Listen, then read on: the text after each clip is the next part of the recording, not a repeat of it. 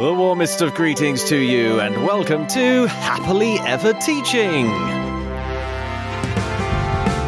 This is the podcast to help you enthrall your learners in every subject under the sun using the best teaching method known to science storytelling.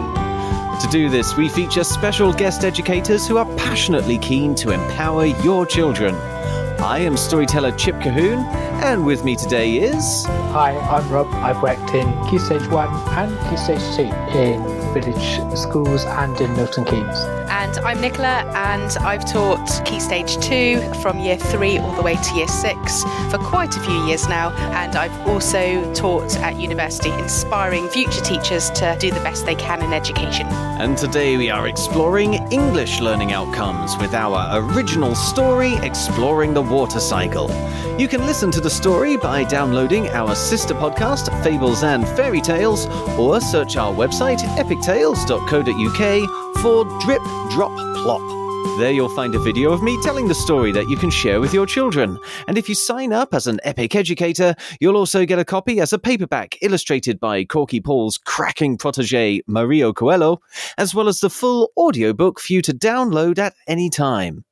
Right now, though, let's continue our discussion with Rob, Nicola, Drip, Drop, and Plop as we start pulling out some of the English learning outcomes from this story. So we'll start at the lower end of the primary range, the ages four to seven. Rob's nodding away, which I'm guessing is because he's bursting with ideas. what's the What's the first you have for us, Rob? The first idea that I'm going to leak forwards is a story map, and that kind of links to the idea of the fact that this story definitely goes on a journey, like we were saying in our PSHE journey, Mm. and we can map where each of the droplets goes. So it would be a great opportunity to get your children to think about recalling a story and thinking about the the language that they need to tell a story by first of all drawing down the key points that they need from it and then Mm. allowing them to retell the story in their own words. You could then challenge them and say, Can you tell this story in a minute and a half? Or about 90 seconds.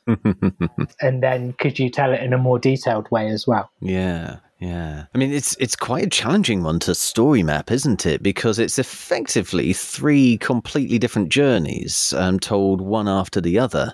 So, how do you let that story map look? Would it be sort of just three maps one after the other, or would it be like a flux capacitor, or, or what? I think I would probably take one branch of the story or one uh, tributary each week and then uh, map that and then join them all together to do it on a big piece of sugar paper and then say, oh, Mm. look, here they go. They're all reforming back into one channel. Yeah. yeah, I do like the um, shortening it and lengthening it idea because that's a really good way of making sure that it gets solidified in their minds, isn't it? Yeah. And then by doing that, they're also proving to themselves that they can use their own words to tell the story.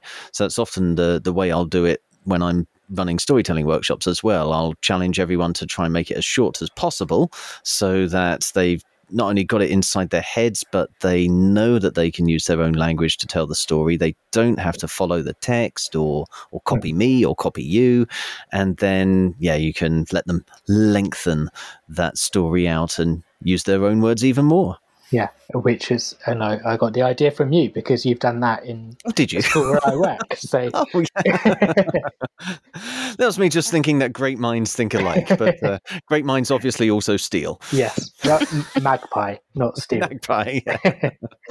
I came up with another idea as well, which is kind of more to do with like word level and potentially poetry as well. And that was Mhm. to do with onomatopoeia, which is something that you start to explore in Key Stage 1, probably not in reception, but it's about the way that words sound. And there are lots of words that have great sounds Mm. in this story. So I would get my children to listen to the story and then identify the onomatopoeic words and then use that as a basis to think of more onomatopoeic words that we know or have come across and then do some writing based on that as well. Yeah. I used to love onomatopoeia when I was in school. I mean, just just the word itself Yeah. sounds so enticing, doesn't it? Did you have any particularly favorite examples? Splamash, that was Yep. one. Flumph, I think they flumped at some point, didn't they? The sewer. Yep. Yeah, all kinds. and even their names, Drip, Drop, and Plop, uh, onomatopoeic. Yes, yeah. I mean, it's a great example of how language kind of comes into being because a lot of language, I think we've spoken before, if you take children on a, a, sort of walk and just get them thinking of the sort of sounds that they are making as they feel things under their feet or under their hands, as they're making sounds like and ooh, Yeah, yeah. you know, you start to hear how that transforms into words like gloop and yuck and, you know, just a lot of words that are created from our natural responses to things and maybe let them have a go at practicing their phonics and their is it graphemes? Yeah. practicing the taking the sounds that they know putting them into letters and creating their own words? Mm-hmm. Part of the year one curriculum is the phonics check, which includes alien words as well, which it sounds completely alien to adults and Key Stage 2 teachers, but they want Mm. you to learn unreal words yeah to look at how they're built and the structure that they use. So, yeah, that would be a great example of being able to create your own ones rather than just relying on ones that are already there. Absolutely. Well, then let's follow the tributaries up into ages 7 to 11. yeah, you've snuck that word into the podcast and it's not leaving for the next two weeks. And Nicola, what do you have for us for that age range? I have so many ideas. I'm going to try to condense them. yeah, Rob's idea of the note taking, I think, is important anyway for older children as well, just to follow the story. Um, and Oh, I've, uh, sorry, I've just got the condensed joke. yeah, condensation. Haven't quite got evaporation in there yet, but um, No. no, You sorry. could try filtering them as well. could try filtering. That's a great idea. Um, yeah, I think a story map's important anyway. I think if we, if you're taking the story and using it on a different journey, children will still need to see a story map because there's quite a lot of different things that happen. Ideas that I had, I've done this before actually with um, 10 and 11 year olds where they wrote as if they were one of the water droplets and they went through the Ah. water cycle. So we actually have done this, but obviously your story had so much more but it was it was written from a first person perspective. So the way they spoke perhaps was faster if they were a gas and it slowed down if they were a solid. I remember Oh, them brilliant idea. flying from the air going down as rain and going wee and sort of uh, the children absolutely loved it and we collect evidence at the end of each year for some of our best pieces of writing to Mm. sort of show where the children are at in, in standard standards and some of the children definitely use that work even though it wasn't meant to be a really enriched writing activity it was more linked to i think it was the geography we were doing but Mm. it, it became incredible and they absolutely loved it and there were children that aren't particularly very confident at writing that that really embraced it so you could take one of the characters i wouldn't say all three but take one of them and Mm. rewrite the story of what happened from their perspective and thinking about the voices that come through I love the idea of having them go faster when they're a gas or, or Yeah. using. So, so I guess that would be um, shorter words, monosyllabic. definitely and then you could use capitals to, to show it slowing down and spread out those capitals Yeah. and if they then acted it out say they acted it out or they they could actually then use that within drama as well which would be really good Yeah. God, I wish we'd had this discussion before I wrote the story. That's a fantastic Yeah. idea. No, I say the children love that type of writing. It was really memorable. I feel quite lucky this week because, like you said, last week was less of my experience, so I had to really think about it a bit more. This one is, seems fairly straightforward because it's very naturally to be done with older children, so Mm. it fits in brilliantly. Poetry we've mentioned. I write poetry, and I often use that to inspire children. And this is about the journey of life, and I think that could be an inspiration. Another idea I had was I mean, I don't know if it's postcards now because children don't write postcards, so it might be writing an email, but writing postcards from the different places that the raindrops have gone to.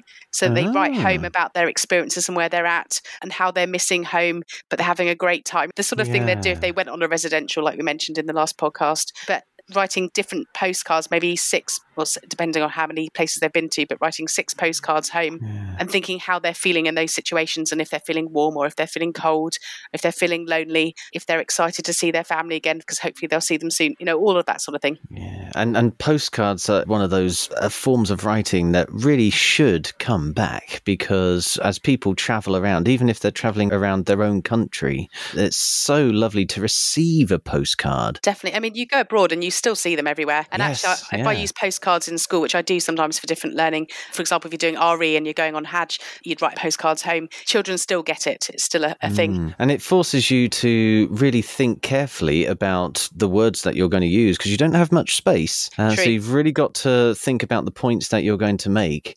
And of course, you can combine it with an art activity by creating the picture that goes on the other side. Yeah. Definitely. And it helps those children, like you say, that are slightly less confident writing because the pressure isn't on them to write loads. It's it mm. is just about the few words that they are writing. I mean, on another note that came up on the last podcast when we were talking, the idea of the social media, if they had a social media account and they posted every now and mm. then some writing about where they're at instead of the postcard, that's another one that might be more relevant perhaps in the future. I still think postcards work today. Mm. You could kind of limit that because Twitter has a is it 140 character Ah, limit. So I think Is it 140 or is it 200? I think it's 280 now. I think okay. 140 is what Yeah. it used to be. Yeah. Yeah. But you could you could definitely say, okay, in the same way that can you tell a story in a minute and a half? Can you Hmm. get all of your ideas across in? Uh, you don't have to stick to 140 or 280. You could say 200. Yeah. But a or 100 words or something. Yeah, yeah. Mm. or they could make a podcast of their travels, They record it. Excellent idea. recording. So again, children that struggle with writing, why not record it verbally? And then they could use the voice idea that we had before in it as well. Yes, absolutely. It's freezing in this wherever I am. Anyway. Which is so so ironic to say in the weather that we've got at the moment. Yes. Seeing you getting steadily pinker in. I mean, children in school, they've all mostly got PowerPoints and things like that. They could use that Mm. to put the picture and the um, the writing on, and they love that way of working as well. Yeah, well, that is brilliant. Thanks, folks. We are swimming in English objectives now. That's sadly all we have time for in this episode, folks. If you'd like to talk to us about anything you've heard in this podcast, or if there's a subject you're soon to teach that you'd like us to cover, you can find us on social media using at Teach Happily, or leave us a review using your favourite podcast app. Please also share this podcast with your colleagues and help us start a story led revolution in classrooms around the world so children everywhere can learn in a way that's effective, memorable, and enjoyable all at the same time. Tomorrow, Drip, Drop, and Plop will help us teach maths. But right now, it only remains for us to say cheerio, and we hope to hear your story soon. So, cheerio! And we hope to hear your story soon.